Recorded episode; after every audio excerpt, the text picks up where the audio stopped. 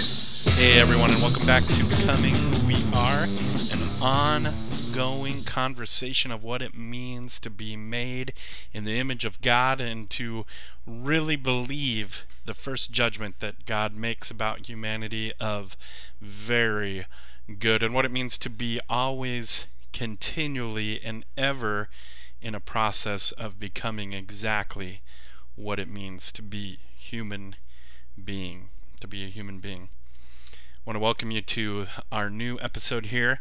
We have a great guest that I'm going to show with you today. It's my one of my favorite poets uh, online right now. Her name is L.L. Barkat.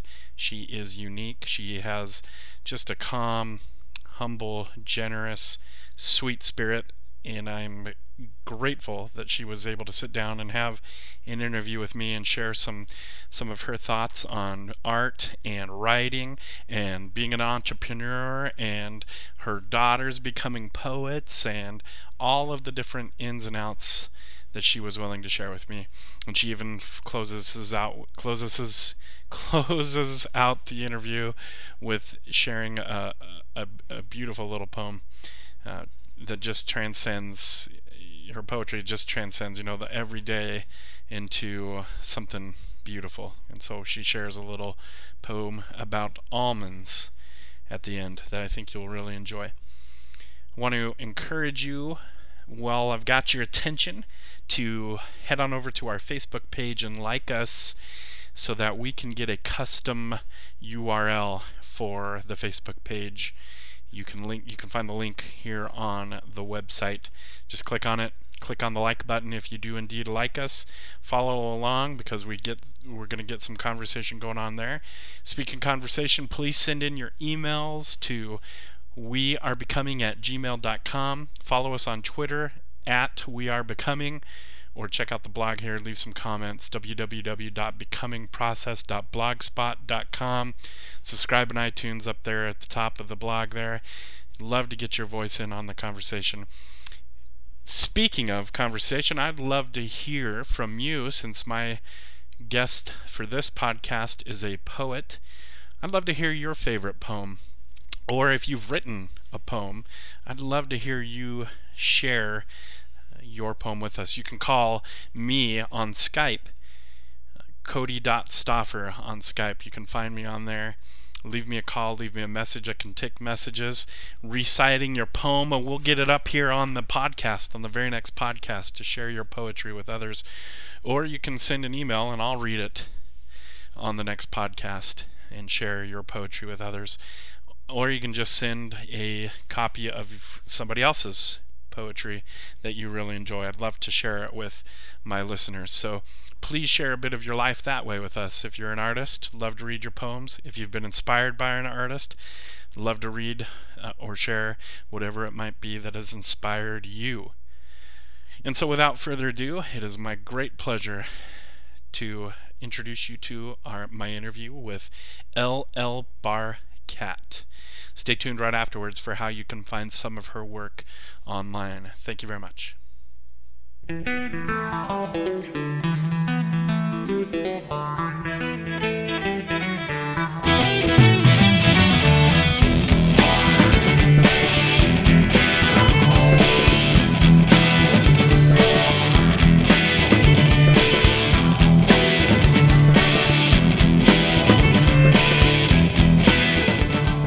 So, New York City. So you're right in the hubbub of everything, huh? I am. I am. Um, Did you grow up in New York City? I grew up in upstate New York, middle of nowhere. Middle of nowhere. Really, middle of nowhere. I think it's, I think it's what kind of saved me in a way, because I I don't know if you know anything about my background from some of the other writing, but um, it was difficult, and so my sister and I spent a lot of time playing in the creek and just be you know just being outside, and I think that was that was really a godsend. Sure. honestly. So can you can you share with us a little bit of your background? Oh. You don't need to be you mean, real You depth. mean the no? You mean the difficult the difficult stuff? The childhood? Sure. you're- uh, Well, so I have uh, the book Stone Crossings is uh, it's um it's on the topic of grace, but it's really held together with memoir from my childhood and then kind of up into adulthood. And so that just kind of tells the story of my mother's marriage to a man who actually now she thinks maybe he was bipolar, but he had also been in World War II, hmm and you know what that can do to a person's mind. Um, and so he was he was pretty difficult. it was a pretty violent atmosphere. He he never hit us. I can't, you know, I'm not saying that, um, but the mental abuse was pretty severe Mm. and um and you know but like i said there was the balance was that i had this incredible outdoor world that my sister and i lived in pretty much every day of our lives Mhm. and the beauty of that was just a striking difference and kind of i think kept me connected to to the world and to life in a really important way um and so my you know my parents whatever i i would say okay the simple story is my father's been married five times, my mother three, and between the two of them I have 18 siblings. So there you go. There you go. Did you, as part of your, as part of growing up too, and then maybe even as, since the outdoor world was kind of your uh, escape a little bit, or did you, Mhm. have you always been poetic or into poetry, or was that developed over time? Oh, I love that. Hmm. I, I would love to think that I've always been poetic. I don't. Um, I'll say this: I never wanted to be a writer, and but but really, kind of my whole life, people sort of followed me around, uh, looking for my words, um, and so even though I purposed to be other things along the way, I, I think eventually this was going to be inevitable because it is always what people asked of me. You know, wh- whether it was, can you write a devotional for so and so's, you know, this party or that shower or you know, whatever it was. Um, and eventually getting into speaking, and then from the speaking, people saying, would you write a book? And I said, oh, are you kidding? No, I'm not going to write a book. And, you know, again, it was just all kind of followed me around. The poetic part, I always loved reading poetry. Um, my mom used to read poetry to us every single day um, while we were waiting for the bus to come. And I still remember it was not the best poetry book. It was that big, fat, purple uh, best loved poems of the American people. and there's some really you know, folksy, folksy poetry in there, but there's Sure. al- there's also a lot of form poetry in there, um, and just some stuff that I think really introduces children to the world of poetry. So there are a lot of narrative poems, and I can remember just weeping at her side over, you know, the African chief, which was this kind of, well, for a kid, a longish narrative poem about a man who was, you know, taken from Africa and brought to the U.S. and Yeah. and yeah, that one. And then then there was another one about this woman. Um, what was she called? Charlotte, I think. And uh, she went. She was very vain, and she didn't want to wear a big fur coat, so she wore this little lace shawl or something. Where her beau took her to the party, and by the time they got there, she was frozen to death.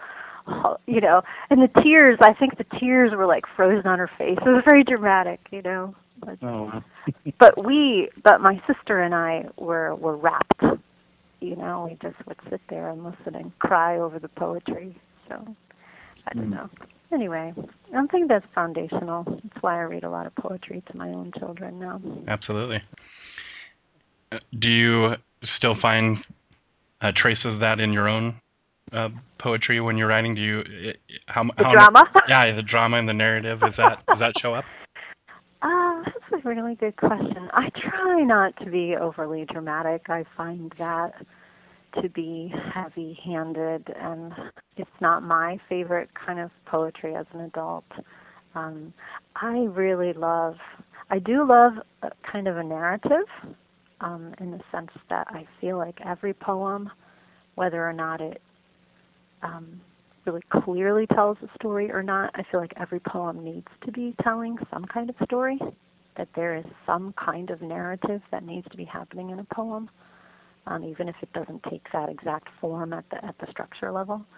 Um, So I would say, from that standpoint, yes, there's always a narrative Okay. in my Okay. poetry. Do, does your poetry kind of build off of each other too in some of your books? So like, does the overall book present a story?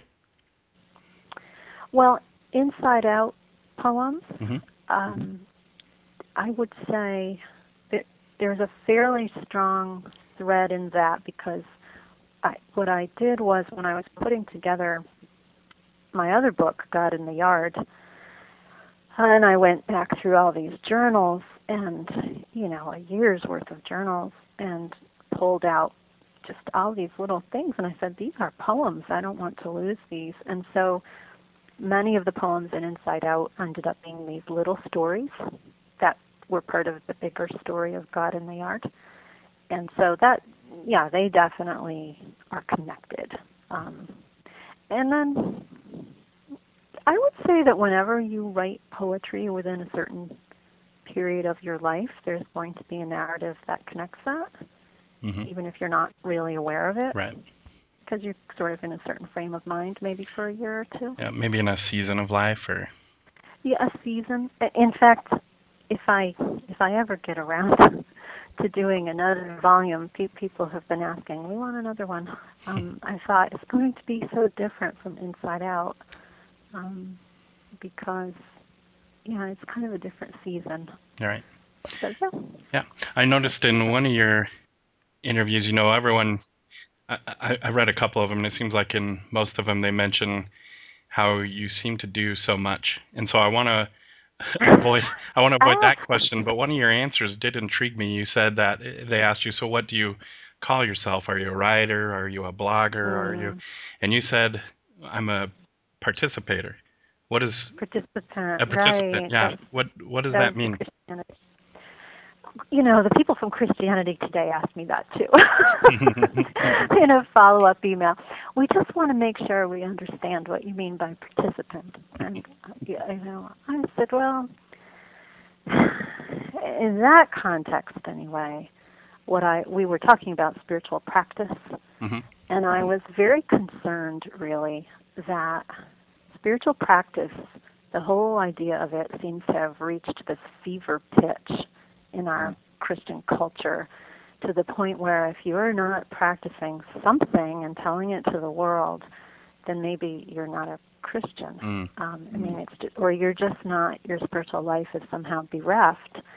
and I just I find that viewpoint at this point to have become fairly oppressive because I think as I watch it happening and I look at the number of books, and of course my book is about spiritual practice too. So people people said, "Why'd you write it?" I said, "Well, because I want to present a different viewpoint." Um, but I, I look at the burden that it places on people, and it um, it makes me sad um, because when I when I think about spiritual practice, I don't think about it as this thing where you practice towards perfection. You know, even though there's some argument for that in the Bible. I see the festivals of the Old Testament and even many like the communion service of the New Testament. It's it's a way that we participate in the life of God. Yeah. Um, it's it's not supposed to be this this edu- this schooling type experience. It's, it's participation, it's celebration. So anyway, I would say long answer to your question. I, that is how I function, not only in terms of spiritual practice, but also the rest of my life. Yeah. So, the way I, I home educate my children, and I very much take that kind of um, view to educating them as well.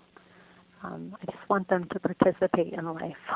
Yeah. so, um, So when you do sit down to to write, I mean, do you have a do you set aside time? I know some people do that. They set aside, no, you know, two hours a day or right. Those people do that, yes. um, I well, first of all, because I have, um, because I home educate, and I, I'm constantly, you know, I have responsibilities towards my children, and they interrupt me a lot. I I have pretty much become a person who who just writes catch as catch can. You know, um, that is just what I do. Now, my husband also has been good enough to take them out on Saturdays, but he also travels a good deal. Deal, so you know, maybe depending on the year, 60 to 90 days a year.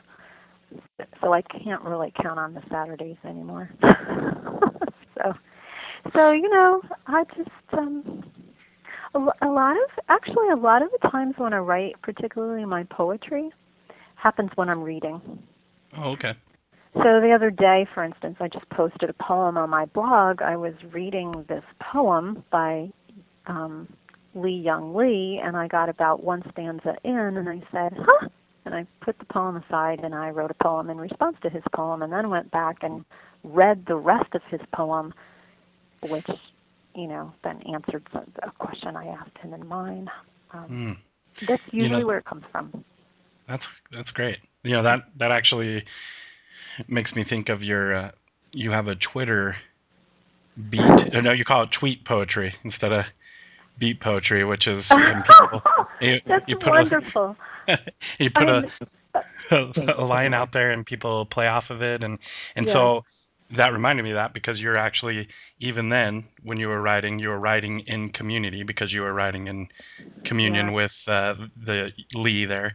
Um, Yeah. Is Mhm. would you say that that's the case with almost all? I mean, all creative creative work. If we even even if we don't recognize it, we are writing in community. Well, yes, I would say yes, and and you're also right though in saying there there are certainly people who do not experience it that way, Mhm. and who think that they are, um, you know, kind of unilaterally inspired. Um, and the interesting thing about that is, I think those people tend to come at the entire creative world a little bit differently too, where they Mm. they tend to criticize others, they tend to be in competition with others, not necessarily seeing their inextricable links to the art community. Um, now, I'm not trying to set myself up as No, no, no. martyr in the other direction, but I'm just saying that you know I think it's worth it for any artist, you know, writer, poet, to really sit back and acknowledge that that even when they feel entirely alone, they are writing in community. I love I love that what you said. Do you ever have a moment where you're you're working on poetry, and I- and and I'm not a poet by any sense, or Mm, really even that great of a writer, but I do like to write, and mm. and when I sit down, I have to always fight the urge to correct myself. I guess does that make sense? And do you ever Mhm. find that? You mean when I'm writing a like a first draft or something? Sure. Or? Yeah, yeah. Or you know, just to like um, eh, sometimes when I'm writing, I'm like, well, maybe I need to doctor that up to make it sound prettier or Mm. nicer, or those kind of things. Kind of an inner censor, maybe. Yeah. Um, I think when, yeah, maybe when I was younger, I did more of that. I would sit there and, you know, I couldn't get more than a paragraph in, and I'd be changing the first sentence. but writing books cured me of that. Because you'll I never mean, get it done. you will never get it done, and there are people who spend 20 years never getting it done, and and at some point in the book writing process, it just really occurred to me, you know what? There there is a point at which it is good enough, and this is a season of your life. And yes, I can look back at earlier writings and sometimes kind of cringe, like, oh, you know, I can't believe I said this and that way. But you know, there's also a beauty about it. It's like, well, that's who I was then, and that kind of holds that place in time. Um, and I think I think when you begin to see that your work is a life's work, you can start to let some of that go. So you can just, you know, get it to the point where it's good enough and realize that next year, when you approach a similar task, your level of good enough is going to be a little bit higher, and that's okay. You're still going to experience the same thing, but let it go. Yeah. Yeah, Yeah, and I asked that because one of my one of my influences is a lady named Brenda Ueland. I don't know if you know no. Her work, but she wrote a book called If You Want to Write. I mean, it was written back in the 30s Hmm. or something like that, but and, and I think she's passed away, but in Hmm. it she just talks about first of all when she says writing, she means anything that you throw yourself into, you know. So for Hmm. her it's writing, but it can be anything. And that you the whole goal really should be to speak from your true self, not what you think other people want to hear and not what you Mhm. you know you're expecting will sell, I guess. Is the is the word. Right. Yeah. Well, and of course, the, the thing with that is if, if if you do that, you can't necessarily be expected to sell what you write, and that's fine too. And we don't all need to sell what we write. Um, Yeah. And I have to say, there are many times where when I'm writing, I know instinctively if I could just say this and say it in this way, it would this would be more commercially successful Sure. and I cannot bring myself to do it. I just I just can't. Yep. So there you have it. you know, but but I think doing things like the, the you you brought up the Twitter poetry. Mhm. Doing things like that that will free you up. If you really let yourself get into it, it will free you up because you can't take the time to stop and think. You just have to participate.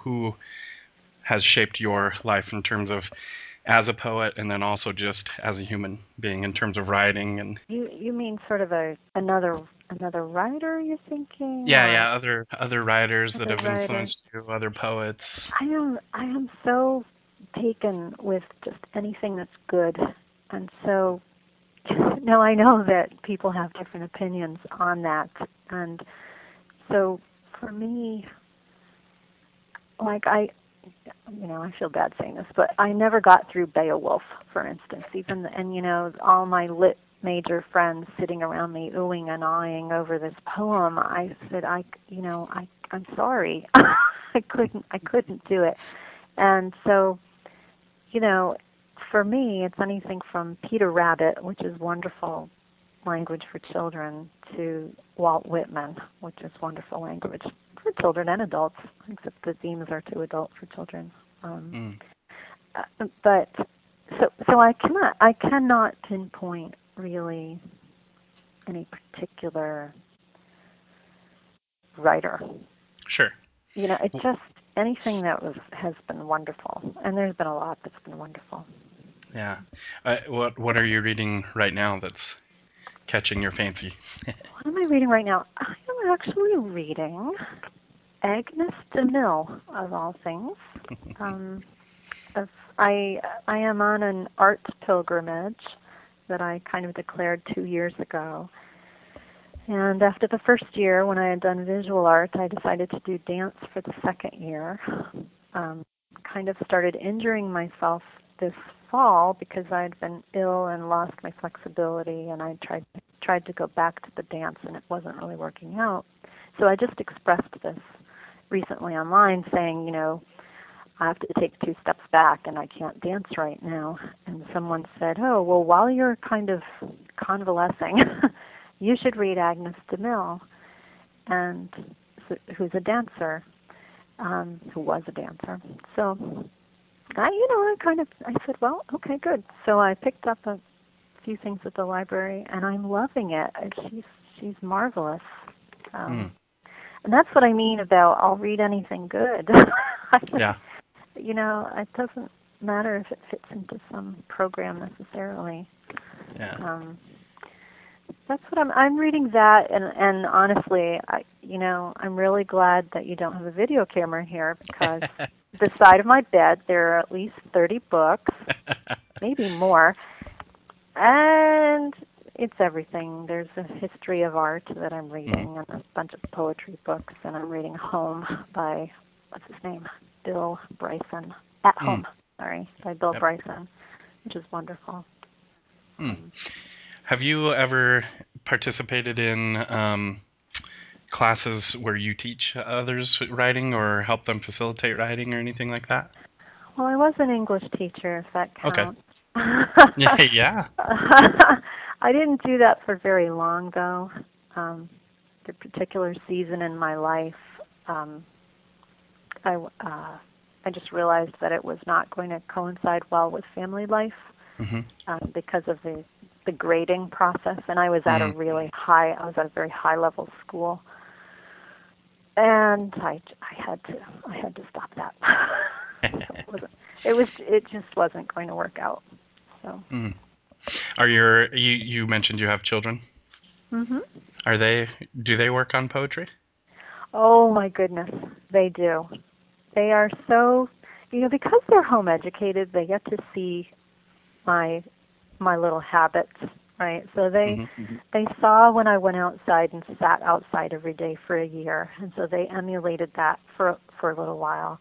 They see me writing poetry, so they emulate that. They're both actually really good poets in their in their own right, and each of them they they have a poem in my book Inside Out, and that was International Arts Movement. That was their their idea. Oh, They, awesome. they yeah they had seen the girls' poetry, and they said, "Would you be willing to put in one from each of your girls?" And I said, "Sure." I mean, wonderful idea. So, and interestingly, they they really are a microcosm of the rest of the world in the sense that my one daughter she writes out of some kind of well of internal rhythm Mhm. and my other daughter um, writes when she has form that she can speak into. So she thought that she was not a poet like the younger one, and then she grabbed what book was it? Um, not Hirsch's How to Read a Poem. Oh, the Norton Anthology. She grabbed the Norton Anthology of Poetry and started reading about form poetry. Before I knew it, she was writing villanelles, pantoums, sestinas, sonnets. I, oh my goodness. but it, it opened, yeah, the, the form enabled her to be a poet. So if you think you're not a poet, don't give up. You may be approaching it from the wrong angle. Right. Okay. So you're kind of finding the personality that are suited to a different kind of poem, right. maybe. Then. So if you've been trying to write sonnets and you think you're terrible because you can't write sonnets, well, maybe you need to, you know, kind of go off and leave, you know, get outside of, of form. And if you've been trying to write outside of form and you think, I just can't do this, I have nothing to say, find a form and try and write it, see what happens. because there's a that's a s- there's a real art to that too you know fitting what you want to say to a, s- a specific form There's an art to it, but interestingly enough, for some people it opens them. I, I don't know why. So you would think it would be more of a challenge, but for some people it's less of a challenge to have a form. yeah it's it's freeing to have that form now speaking of other forms beyond writing do you participate in other forms of art Well, like I mentioned, um, I started that art pilgrimage two years ago. I used to be a visual artist, specifically in I, I was a commercial artist. Um, I I went to Paris and I saw all the great arts of the world, and I came home and I said I don't want to be an artist anymore. and I literally changed careers within a matter of months. uh, wow. yeah so i i have done visual art um now i mostly appreciate others who do it um and like i told you i i tried dance this year dancing mhm. specifically ballet um I, i'm you know a little past the time when one can easily do this this kind of dance and uh it's been an interesting experience. Um, I have a lot, a lot of respect. Not like I didn't used to have a lot of respect for, but I have a really a renewed kind of respect for people who do dance. Um, now that I've tried to do it myself. Um, I don't know what else. Well, next year will be music, and the following year, if I get brave, I will do theater arts. And so, so then I could say, yes, Cody, I do it all. i've done it all Not necessarily well, but hey at least you've tried yeah, that's funny yeah. um, do you so now i want to talk to you a little bit about uh, the high calling what's you're a managing editor Yes. there is that, that correct? So what is the high calling and and how does this fit into your your uh, your personality and who you are? Okay, so the High Calling is actually I started with them when they were High Calling blogs, and so they were a network of bloggers and also people on Twitter and Facebook, um, and it was um, really like this, almost like this arts community online. Um, just writing what's real. And I was very drawn to that, and so I started volunteering for them. And I volunteered for two years actually, just really having a lot of fun. And then the sites merged. They had a sister site called the thehighcalling.org, which is now what we're called. We're solely called the thehighcalling.org. And um, and at that point, I became a paid consultant with them. So my, my role was solidified. Um, you asked me what, how does it fit my personality? Is that what you said? Yeah, like yeah like how do you uh, so i'm thinking poetry art and then here's the high calling and it's about conversations about work life and god right, so right. and and then i notice on your bio on it that it you're a lover of business books too so i'm trying to put this together right. So I really, I come from a family of entrepreneurs. My grandmother, actually, my grandmother was an entrepreneur. She had um, several different businesses throughout her life. My grandfather was an entrepreneur, and um, actually my father's grandfather, I should say, and then my father has been and still is an entrepreneur. So this kind of endeavor fits in very well with the you know my family upbringing and and just the way I've functioned for a long time too. So you have to if you're going to work off site, you have to be very focused on your tasks without someone standing over your shoulder. Um, and and I am. Uh, and I love, I do love business. I find it fascinating to, you know, to figure out how to do it, how to promote it, and of course, online is its own new world and very interesting. So that completely fits with my personality because I love, I always love being on the cutting edge of things. It's the pioneer. Are you Yeah, you, you seem to be uh, right out there pioneering some, some stuff here. Yeah. I mentioned I, I see a, a few overtones too in your stuff with some uh, maybe uh, uh, eco. Is that is that, would that be the word the word or gardening or Oh, uh, that kind of mhm. stuff? Are you? Well, That's kind of something you do at Green Invention Central. Is a I don't know if you saw. I don't know if you saw. Maybe not. Recently, I wrote a piece called Ten Acre Dream, and at first it was published at the Curator with International Arts Movement, and then later I reprinted it at the High Calling. And it kind of puts to bed my dream of being this farmer lady, because as I say in the end, you know, if only I could find the farmerly grandmother gene that I seem to have misplaced. you know, maybe I could, you know, feed people with my skills. I I'm a terrible gardener, Cody. I I I love it. My grandmother single-handedly farmed 10 acres of suburban land.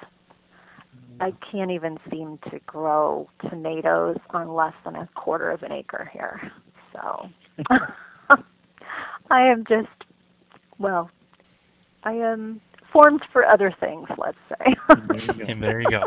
Absolutely. so I don't do it all. There you go. But you again, you've tried. uh, yeah, yeah, yeah. One thing too, uh, and I understand this is part of the LL Barkat character you're you're creating, not character, but who you are. But but um, there's no uh, nowhere. I've looked everywhere. There's not a picture of you anywhere. Yeah. Well, there there there there are a few tucked away in some secret secret places, um, but I, yeah, I don't know how that started really. But then once it did, it seemed like such a great way to go. You know, people focusing more on my words. Um, Yep.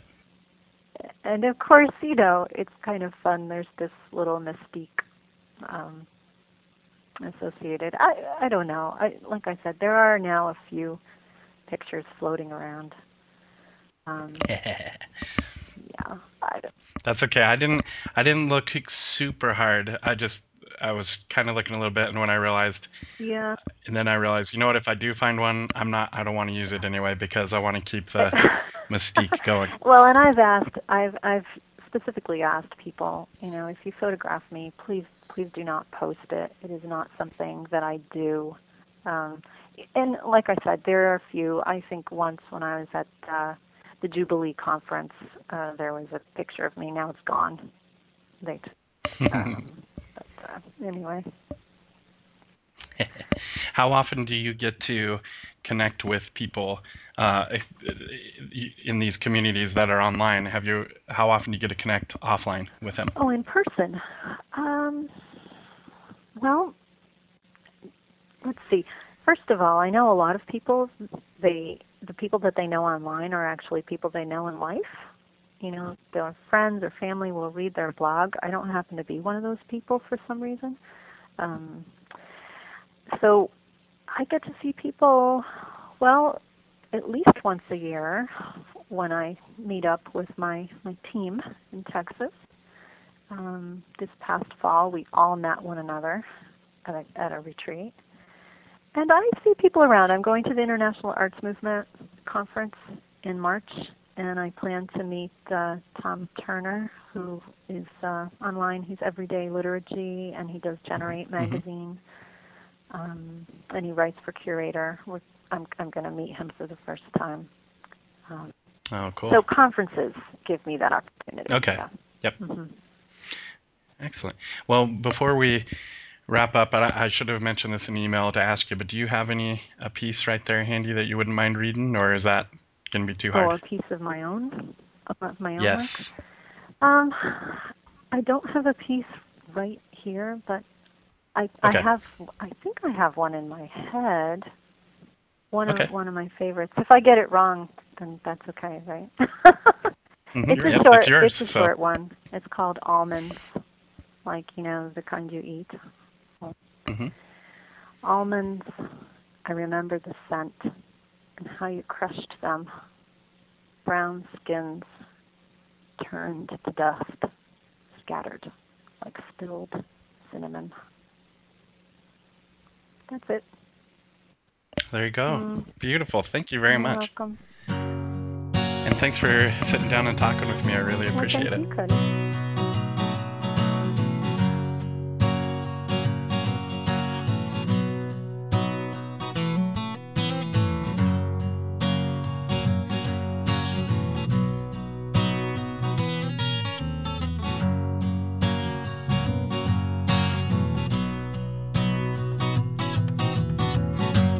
something in your mind you cannot hide. You can try, you can try everything. You'll be high in the end. But there's something on your cheek that's flowing like a creek. Are there tears? Are there tears? Or just dying memories? Keep doing what you do.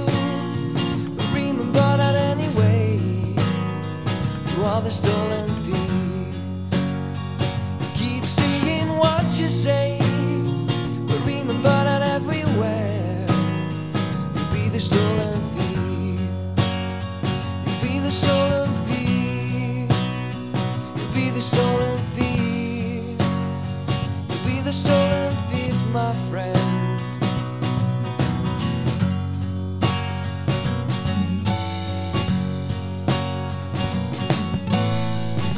was my interview with LL Barkat. I want to thank her once again. I told you she was great. She was a terrific guest, and I just love her spirit. You can check out some of her work online. You can go to www.llbarkat.com. That's L L B A R K A T, all one word, com. She's written several works.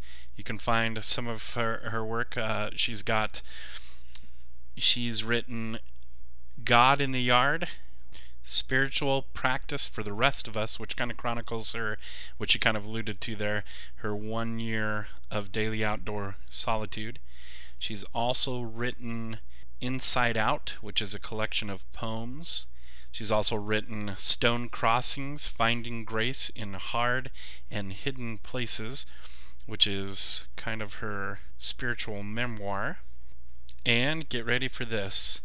She also blogs at seedlingsinstone.blogspot.com, which is kind of her signature blog on writing, art, spirituality, life. That's where you'll kind of see uh, a lot of her, her work in terms of art and poetry writing.